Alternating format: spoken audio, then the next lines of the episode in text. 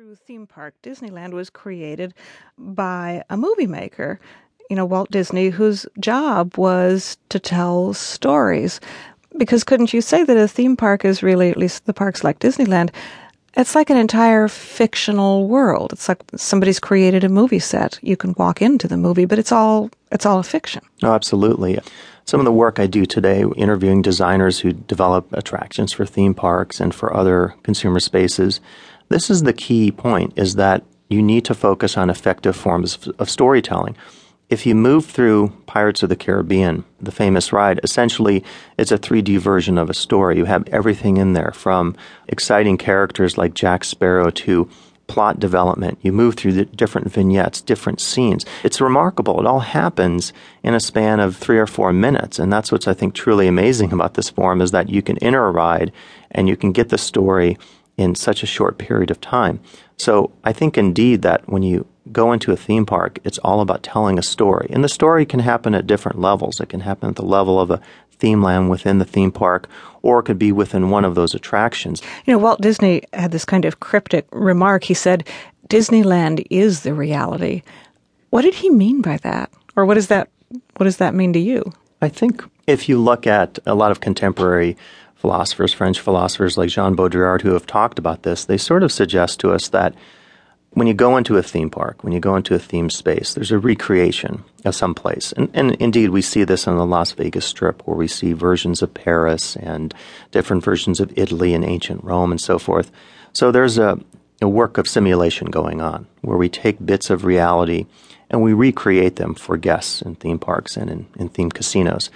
And at some point, I think a lot of these French philosophers pointed out, you would have a, a situation in which the simulation supplants reality. Walter Benjamin and other theorists talked about this when he discussed what the effect of technology would be on photography. So if you reproduce something, does the aura, does the sense of the authenticity, the originality of the original disappear? And for a lot of these theorists, the answer is yes. And so when you get the recreated reality of Disneyland, it becomes more real than the real. This is for me one of the most interesting aspects of this research because I think it's a debate that involves so many different points of perspective and trying to understand what do we mean by a simulation? What's original? What's a copy? So you mean partly that you visit Disneyland and you walk through this idealized version of small town America, and then you get out and you look at real small town America and you don't want to live there anymore. You want to live in the Disneyland version.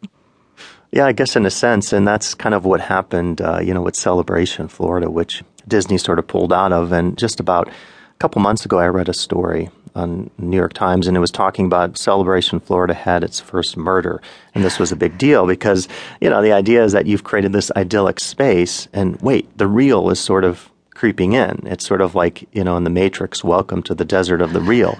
We didn't count on this happening. We're forced to sort of again reconcile the relationship between fantasy and the real. So it's quite interesting, I think, when you create idealized versions of reality and then you sort of question, well, what's reality and what's the simulation? Mm-hmm. Well, today, of course, theme parks have continued to evolve, though I must say, until I read your book, I had no idea quite how bizarre some of them have gotten. There's a really unusual one called Kidzania in Mexico mm-hmm. City. What is Kidzania? Yeah, Kidzania is an interesting uh, chain that originated in Mexico, and I think there are 10 or so of these small theme parks, and they're going to open up more. And uh, I heard there's one maybe scheduled for the U.S. They're basically miniature theme parks where kids, I think the age range is 2 through 14, they can participate in sort of everyday careers that they might have when they're adults. So there's a section where it's a simulation of a um, air traffic controller and pilot area, so the kids get to take on the roles. There's another section where they get to work behind a counter of a hamburger joint, and they trade in these currency. They're called kidzos.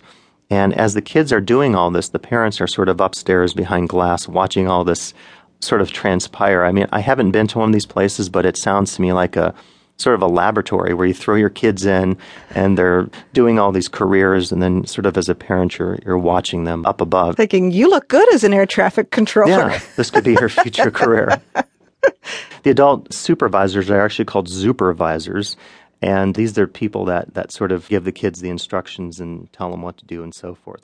When i discovered this i was